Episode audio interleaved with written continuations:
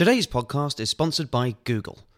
Parents want their children to be more safe and confident explorers of the digital world, but sometimes it can be tricky to find the balance.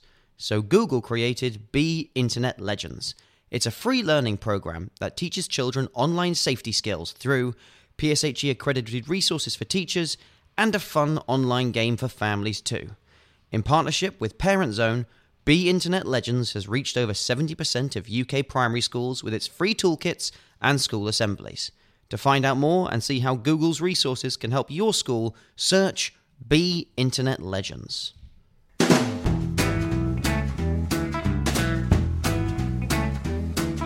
Hello, and welcome to the Americano podcast, a series of discussions about American politics, life, and culture. My name is Freddy Gray. I'm the deputy editor of The Spectator. I am delighted to be joined by Iain Dale, who is an award winning broadcaster and presenter of the evening show on LBC.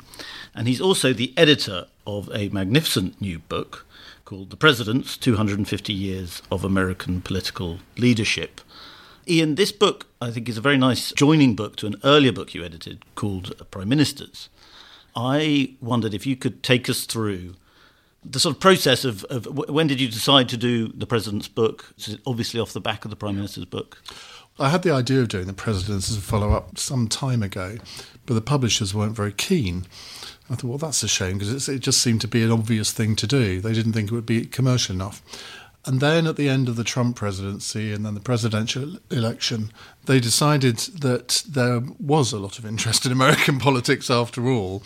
So they gave the green light. So I had slightly less time than I would have liked to put it all together. And just to make clear, I haven't written it, I've edited it. So mm. there are 45 different contributors. And people always say, well, why only 45? Because Joe Biden's the 46th president. It's a good quiz question, actually, because Grover Cleveland served for two separate terms. Mm. So it was a bit like herding cats at times to get the 45 people on board and then writing it to the I'm well aware deadlines. of that. Uh, I wasn't going to say anything for you, but I, we should say that you've written, we should explain. You've written the chapter on Nixon, and very good it is too. Oh, thanks, Iain. That's very kind. I know it was difficult herding it all together. But I, I wondered whether, I mean, obviously it's difficult to make comparisons about these types of things, but I wondered whether sort of there were themes that struck you about what's different between a president and a prime minister. That is a very interesting question. No one's asked me that before. I think the, the, the main difference is that the office of presidency is held in such regard in America, very different to the office of prime minister here. Until Donald Trump rather shattered this, sort of, it didn't matter what your politics were. You had an innate respect for the office of presidency and the incumbent. Here, I'm not so sure that that's true. We don't really think so much of the office of Prime Minister. Now, there were, my book came out last year, Anthony Seldon did one, Mark Garnett did one, Steve Richards did one. So there is a lot of literature now about the office and how it's developed. In America, that was there years ago. I mean, there are hundreds and hundreds of books written about the office of president. But bizarrely, no one has done a book in this format. Yes. That is bizarre because it would have seemed to do, you know, a chapter on each yeah. president would seem to be an obvious thing to do.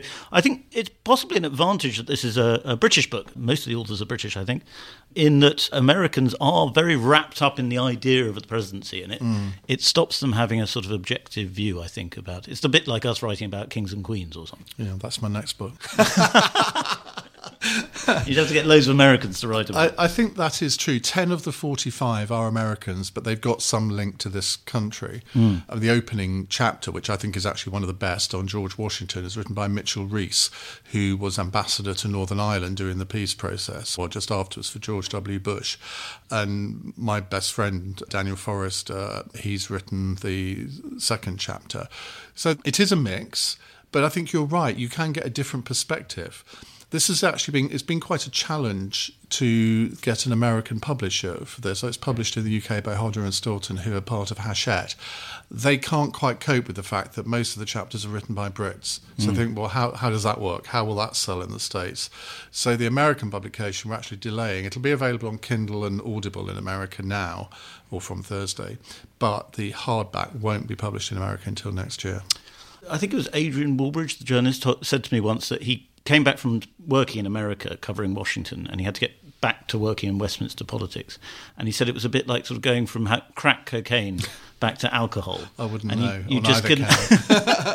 well, he said you just can't get the same high from British politics that you get from American politics. Do you know what he means? I kind of do. Washington D.C. is my favourite city in the world, or it, or it always has been until comparatively recently. Me I think too. Much got- maligned, I It's, it's gone downhill a lot. All the places that I used to hang out in in the sort of late eighties, nineties, they've all gone.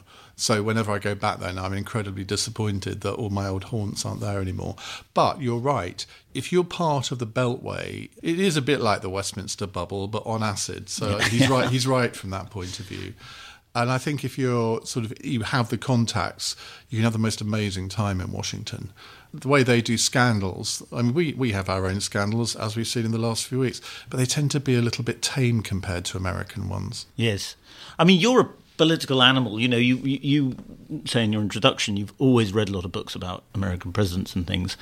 Is this a sort of a fascination that has gripped you more and more as you got older, or was it something that you became obsessed with when you were in America? Well, in a way, it's become less and less. But I mean, it's bizarre given that I've now done the book.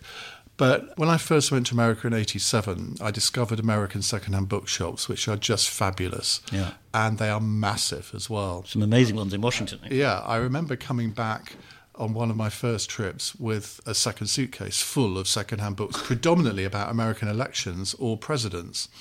And I read dozens of them. But what, what's been interesting in doing this book, it showed me how little I knew about, about the American presidents. I knew quite a lot about post war ones.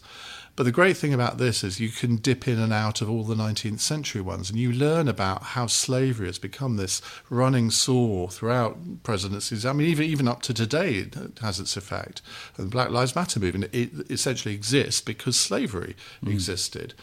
And I'm not sure I'd really got all the nuances of the American Civil War or indeed the independence movement. So it's taught me an awful lot. And the great thing is, a bit like the Prime Ministers, every single one of these presidents is a character. And part of the idea of the book is that you can read, they're all between, I think, 1,500 words and 6,000 words. So they're, they're not that long. You can read about a president and then think, oh, I'd like to find out more about him. Ulysses Grant, for example, I'd have heard of Ulysses Grant, but I didn't know much about him before. But reading the chapter on him, I mean, it, it's such a fascinating figure. You, and there is his autobiography is still in print, bizarrely. So hmm. there's lots more that you can then go and read if you really want to. Well, reading through it, what struck me was something that often strikes me when I read about American history, which is that it's it's always in intense crisis. You know, everything is always high drama, and that's why it's so gripping, and why the presidency is such a gripping story. Yeah, there is a lot of drama. One of the interesting things I found was the the presidents from the I don't know from say from Abraham Lincoln through to Warren Harding, they all had to deal with corruption and the fact that some of them came from the sort of Tammany Hall, New York City sort of traditions, and obviously that that was rife there, and a lot of them it was one of their main platforms to try and eliminate corruption. But that, given that these presidents lasted what fifty or sixty years, it, and I don't think anybody would say that they actually managed it in the end. But it's something that not many countries, I think, have that theme going through. The the other thing also is the it made me understand much more about US British relations. I mean, I knew about the role of Britain in the War of Independence and the colonies and all of that. But over the course of the next hundred years, there was a real tense relationship between Britain and the United States. And it was really only in the, we, we talk about the special relationship now. Winston Churchill coined that phrase in 1944. It's never been used before because our relations with America were slightly difficult. And there were various crises. Even going up to the days of Theodore Roosevelt, there was a possibility of war with Britain hmm. over various sort of bones of contention in terms of colonial interests. So, and when you look through the post war presidents and you think, well, how did this special relationship develop? And has it been a consistent relationship? Well, no, it hasn't. You've, you had various, you had Suez. So obviously Eisenhower fell out greatly with Eden over that. He, eventually, Eden then resigned. You had Nixon and Heath couldn't stand each other. And a lot of the relationships are built on personal chemistry. LBJ and Harold Wilson, I think, got on reasonably well. But of course, as soon as Wilson said, no, we're not sending troops to Vietnam, that relationship shattered somewhat. And then moving on to more recent presidencies. I mean, Tony Blair with Clinton and Bush, probably the closest relationship I think that any British prime minister has had yeah. with, with American presidents. And that was, with, in Clinton's case, based on personal chemistry. They got on with each other right from the off. With Bush, I think the relationship developed. And Blair just decided that, well, the closer I stay to these guys, the more influence I'm going to have. Now, you can argue whether that was the right decision or not. And everyone thinks that Margaret Thatcher and Ronald Reagan were the closest of any presidents. Well, up to a point, because they did have some quite fierce rows. Mm. Uh, well, she had a row and he listened. there was one famous occasion when American troops invaded Grenada and she wasn't informed. The Queen's head of state in Grenada, so you would have thought the Americans might have actually consulted their main ally, but they didn't. And she rang Reagan to tear him off a strip, and he happened to be in the middle of a cabinet meeting, but they put her through. And he got this earful from her, and then held the phone up so they could all hear what she was saying, and just he just said, "Isn't she wonderful?" I mean, you could almost do a book of special relationships with a chapter on each pairing there have been quite a lot of books on the special relationship, and I think Geoffrey Wheatcroft, I may have got this wrong. I think he wrote one. Uh, Doing a chapter well, on each. No, or maybe he just did Reagan and Thatcher. I can't remember, but you give me an idea for another book. well, finally, it's a it's a boringly obvious question, but I wanted to ask you: Was there a president that you have, through doing this book, discovered great reverence for that you thought before was awful? Is there one that has emerged as your hero that you never really accepted before? And is, is there one that you now think a lot less of? Well, given that from most of the 19th century ones I didn't really know much about before doing the book, I think one of the most interesting one was Andrew Jackson, who was the Trump of his day. It was ultra populist politics. Before Andrew Jackson, the presidential candidates hadn't campaigned. They would just stay at home and people would come to them. He was the first one to launch a campaign and also the first one to use really professional political literature. But it, he really was a populist. And of course, that all the presidents at that time had to deal with the conflict between the northern states and the southern states. And they kind of all had to pick a side a bit. And he was very much one of the most controversial presidents of that time. I'm not saying I have a huge reverence for him, but I think I find him quite an interesting one. He was a disruptor. He was a disruptor, like Trump. absolutely. The one which I suppose that I lived through and possibly didn't have much time for was Clinton. I think reading Poppy Trowbridge's essay in this book has made me slightly reevaluate my view of Clinton and probably put him further up the league table than I might have done otherwise. Because I think everything is clouded by the Lewinsky scandal. And it probably always will be to an extent. But if you look at what he did in, on the economy in America, I mean, a fantastic economic record. And Simon Heffer's chapter on Reagan is, is superb. And it was interesting, your, your, chapter on Nixon, I was particularly interested in because I've read more books on Nixon than anybody else in it American made it very politics. terrifying to follow this. I, I mean, I find him a fascinating character. And again, you can't really do this, but if you take Watergate out of the equation, you'd have to put him down as a very good president. I, yeah. mean, I mean, we can argue whether he should have built up the relationship with China that he did, but I think that was quite maybe only he could have done that. His relationship with the Soviets was very interesting. I think domestically, actually, he did a really good job. We can argue a lot about Vietnam, but I think generally, if you exclude Watergate, he would have to be, certainly be in the, in the top 15 presidents. And he, I never met him, but I've been to, I don't know if you've been to his library in uh, Yorba Linda. I never have. Well, if you're ever in Los Angeles, go. It is the most amazing experience. I went there thinking I'd spend a couple of hours there one afternoon and then went back for the whole of the next day. There is so much to see and look at. And you can, you can listen to all the White House tapes and all stuff like that. Yeah. And he's actually buried in the garden of the library. And then the Reagan one is not that far away in Simi Valley. I went there just as it was opening, or just a year after it had opened. And all of these presidential libraries are absolutely fascinating, and every single president has got one. I mean, some of them are quite small, some of the older ones, but certainly most of the post war ones are well worth a visit.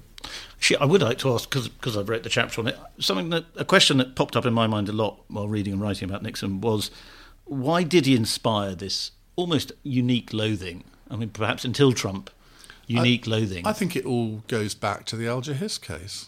What was that, the late 1940s, early 1950s? Yeah. And the left then regarded Nixon as the ultimate hate figure, and they always did. And he also, because he was he was an awkward character, he wasn't like Reagan, full of bonhomie and a sunny disposition.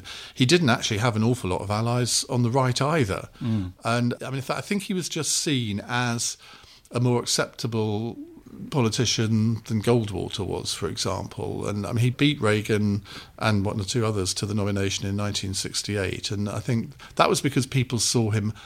He'd been vice president, they knew who he was. He acted as if he had charisma, but I'm not really sure he ever really did. He was, I think, also slightly different in private to how he was in public. That's something a lot of politicians suffer from. And although he would he commanded a lot of loyalty from his close aides, I'm not sure he inspired the kind of devotion that people like Reagan and Kennedy ever did. Iain, thank you very much for joining us, and congratulations on getting this book done and persuading all these difficult workers to contribute a chapter. I hope it sells very well. It, it makes a very good stocking filler. It, it, well, it has to be a bloody big stocking. Large but, um, stocking. it's it's a big book. It's also available as an ebook and um, an audio book. That was a challenge to record the audio book because there were lots of names of people and places, and I hadn't got a clue how to pronounce them. so, but Google is a wonderful thing. We've also done a set of presidential mugs and playing cards, which are better stocking stocking fillers in a way. You're showing a very American entrepreneurship Indeed, and entrepreneurial you style. Get from politicos.co.uk. On that note, we'll end it. Thanks, Iain. Brilliant. Cheers. Thank you very much for listening to that episode of Americano. If you enjoyed it, please subscribe. And if you really enjoyed it, please leave us a star rating, preferably five stars, and a review.